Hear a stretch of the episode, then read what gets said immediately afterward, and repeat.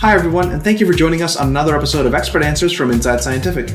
Inside Scientific is the online environment for life science webinars, virtual events, interviews, and educational content that helps you do your best work. Today we're joined by Michael Helms. Michael is co-C E O of IonOptix, a company known for high-speed quantitative fluorescence, muscle mechanics, and tissue engineering research solutions. He's here to speak about new technology and methodology for fast data acquisition and functional analysis of cardiac myocytes. Let's jump in.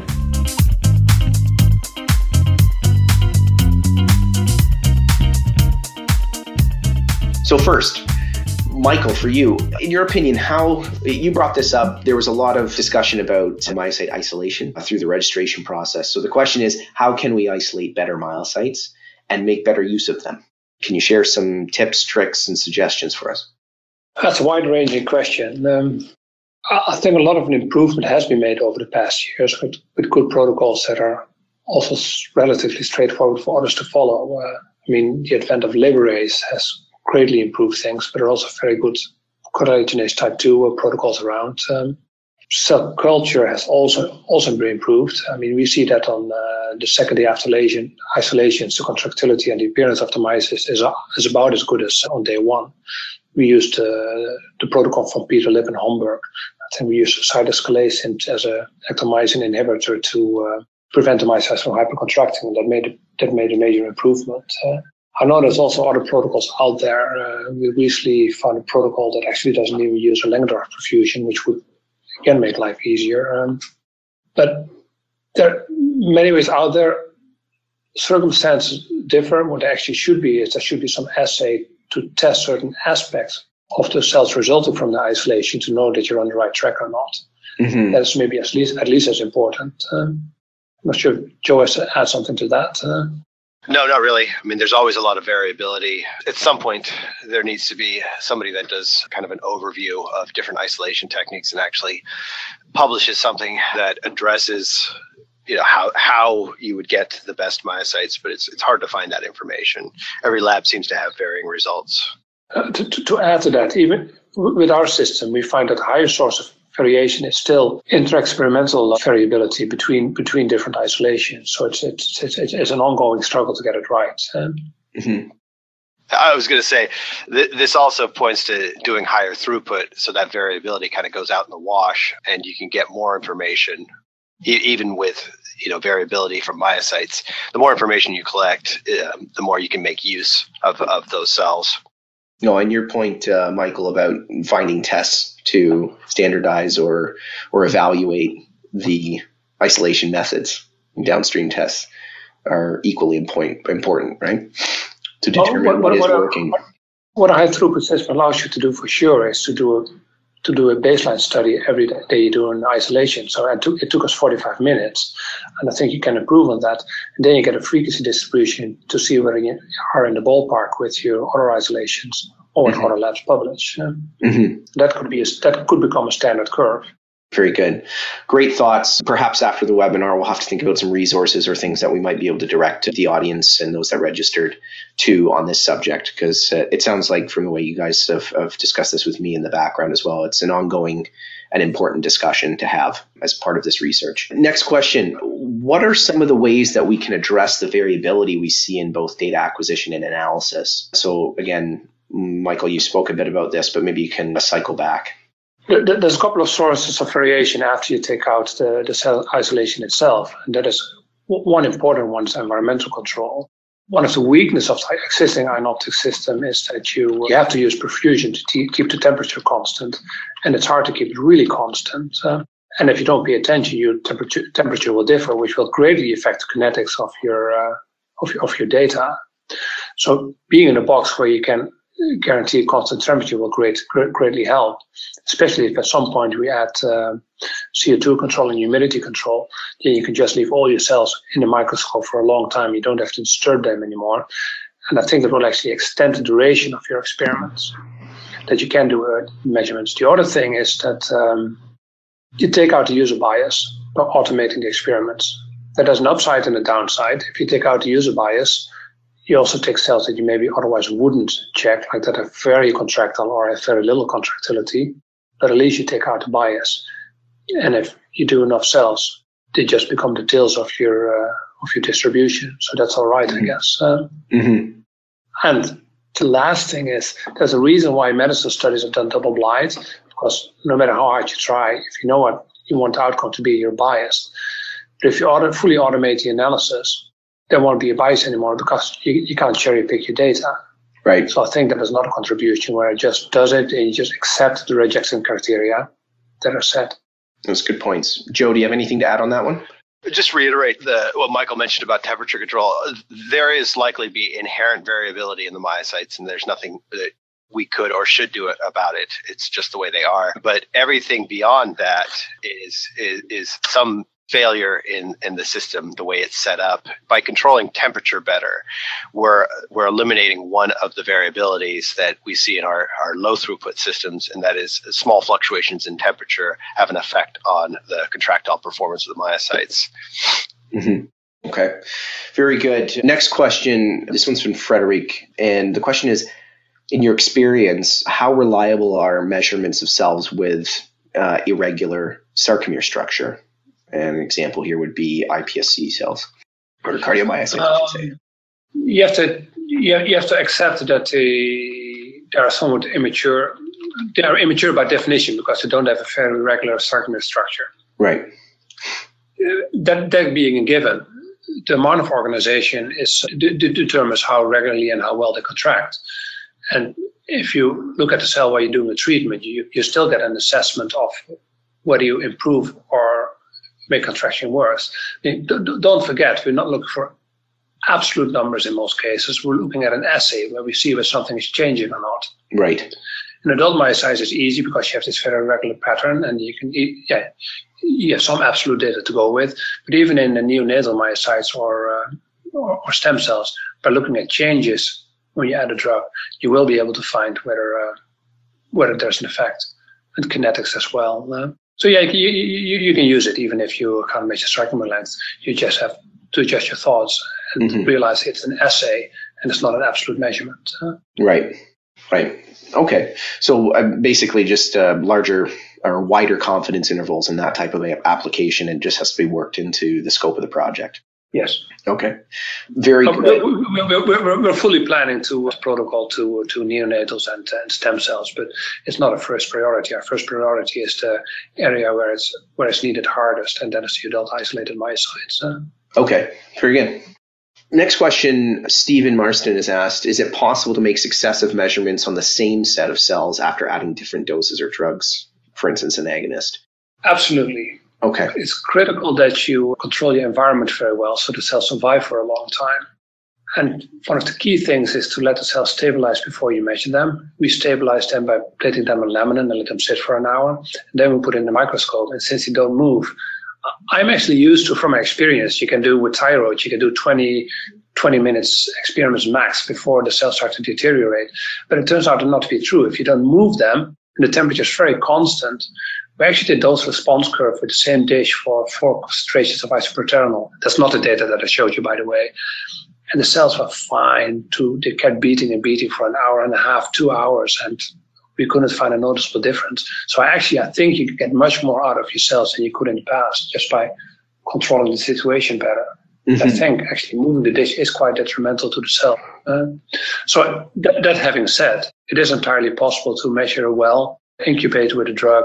In the meanwhile, you can measure the next well, and when you've measured the next well, you can return to the first well and measure the effect of the compound. Just to piggyback on that, Michael, one of the things that we're we're uh, working on now is is to introduce C O two so that you, we could move away from Tyrode's and use bicarbonate buffered systems. The cells seem to do much better in bicarbonate buffered systems as well. Perfect. Very good. And actually, this maybe this question relates, I, th- I think it does, uh, something that's come in from Frederic again. How does pacing and perfusion in the system work at the moment? It depends whether you use one well or a multi-well plate. With a one well, we just have an inlet and an outlet for solution. Mm-hmm. You're in a microscope, so you can't see what is happening. So I didn't want to have a perfusion system where you use vacuum to siphon off the solution, because everybody who does the experiments knows occasionally that goes wrong. And I don't want something to go wrong that I can't see happening. So instead, what we move to is to have uh, precise pumps, and we do balanced flow. So we know exactly how much we put in, mm-hmm. we know exactly how much we take out. And by having a multiple valves on the on the pump, we can switch solutions uh, or switch between wells. Okay. The pacing, we we just literally put a box in between that allows to select which well is being paced. So this is a non-issue if you just have a single dish. Mm-hmm. But if you have a multi-well plate, we can address each well individually. Up, right now, up to eight wells, but we'll improve that in the future. Huh? It's also worth noting the microscope itself has a, a sensor in it and a, and a drip tray in case something goes sideways. So even though you can't see it, there are some fail-safes there to prevent damage to the microscope. Okay. But still, I'd rather not spill. Yeah. Very good. And actually, I'm on on this note as well, is it the case that the pacer is included in the microscope microscope setup, or is that a separate part that needs to be added onto the system? It, it's a separate part. Um, okay. Uh, we, we haven't been thinking about it, and I'm not excluding that it will happen in the future because it's actually not all that difficult. But mm-hmm. we, we started the company in September two thousand fifteen. We have just shipped our first system. So what we did is we made the absolutely minimal viable product that gave us really good results, and we decided to worry about the peripherals after that, um, mm-hmm. Mm-hmm. which we're doing, which we're addressing right now. Okay. But the system does include a, a, a field stimulator. Yes, correct. It's just not built into the microscope. Correct. Right. So effectively what you're doing now is you would be compiling a system with the necessary components, but you yeah, see an option yeah. to incorporate some of these in a future version of the product. Yeah, it makes sense. The less boxes clutter your desk, the better it is, I think. Right, right. Okay, a question from Lily. Just, is it the case that only a thirty-five millimeter dish can be used in the system? No, so far we have used two types of dishes. Okay. We have used uh, one particular eight-well dish from ibidi. That works well because we can, without moving anything, we can actually observe four wells at uh, at the same time. Okay. And we just we're, we're working right now to uh, automate it for a twenty-four well plate, but we're already doing measurements with the twenty-four well plates.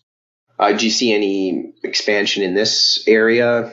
Just to accommodate different types of plates, or yeah, in the end, it's uh, once you have a motion system that can move for large plates around, you can use any dish type, dish type array. So I wanted to make as generic a system as possible, so that you're not, you definitely shouldn't be stuck with buying consumables from us, uh, right?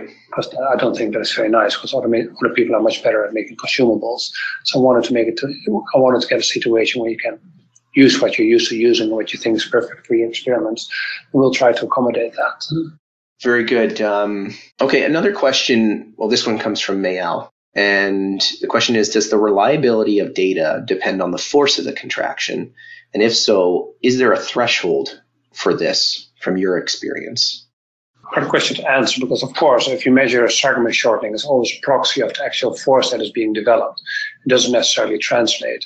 I mean, it's largely, depend, it's largely determined by the duration of your calcium transient. Uh, What I would say is that um, if you measure a lot of cells and you get your you get your dis- distribution, you always have the options in your further analysis to cut off the tails of the distribution and to stick with. That's kind of a statistical question, actually, that I would have to, to sort out mm-hmm. probably.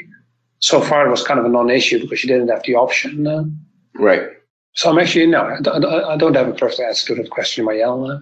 Okay, well, that would be a good one to Q- include in the Q and A report. Give it some thought. I'll, I'll think about it and write it down. Yeah, no, very good. Well, how could these studies using the high-throughput system be used, like in your opinion, maybe, Michael, you could start. Uh, how do you envision this system supporting cardiac safety studies? We have to make a serious effort in uh, the ability to support measuring as many compounds as possible so you can... Uh, So, so you can repeat the testing on multiple compounds. Um, let, let, let me rephrase it slightly. What you can't get away from with high throughput is that you still need to measure from a number of animals or a number of preparations. Uh, I'm hesitant to say animals. I know that the company in San Diego, Anabias, is now doing it with uh, with human mice, myocytes that they acquire on a very regular basis. Uh, mm-hmm. So we're actually dealing with it this year because we're, we, we, we, we got on a system to do this. Uh, so you still need to do it on a number of preparations. But you can each day that you have preparation, you can test a large number of compounds and repeat the same number of compounds in the next day. So we try to facilitate as much as possible. So you can measure small batches, say fifty cells in a well, and then move on to the next well that or has a different concentration or a different compound. So you can look at cardiac toxicity effects. I mean, we're a long ways from being a true high throughput system where you can test thousands of compounds, but uh, we can definitely move up in the chain, I think, of where you test for it. So, but then if you want to test for cardiac toxicity, the, the animal model is at least as important as the actual measurements itself. Mm-hmm. We can detect arrhythmias, but, that, but, but the model has to uh, be correct. Right. Can this be used on myocardial tissue to assess contractility on whole tissue or engineered strips? This question comes from Alan York. Yes, there's no reason why not to. We didn't design it that way, but uh, if you can move to different wells, you can also move to different wells that have engineered heart tissue in it. Mm-hmm. And even if we don't measure, we don't measure sarcoma length, we also have edge detection, so you can just follow the, the bending of the pillars. So there's no reason why you wouldn't be able to use it. And you can do fluorescence and contractility at the same time, whatever kind of fluorescence you're interested in. Mm-hmm. So I, I say the answer is unambiguously yes. Um, Perfect.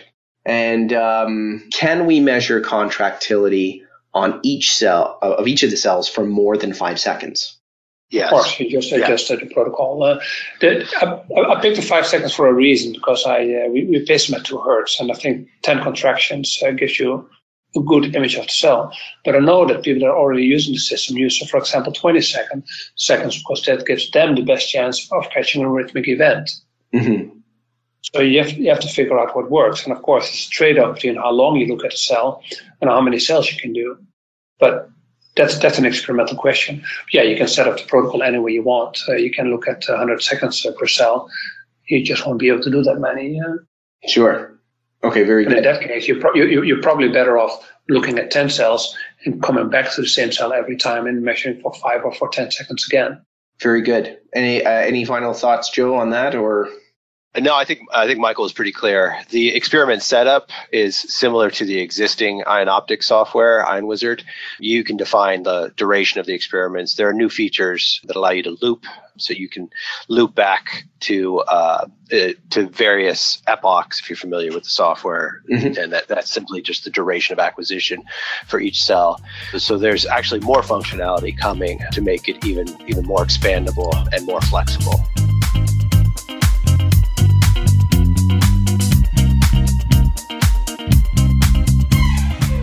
We hope you enjoyed this episode of Expert Answers and that you will tune into future episodes where researchers just like you answer questions about their work and share science. For the full webinar, please see the link in the description. Don't forget to subscribe, and we'll see you next time.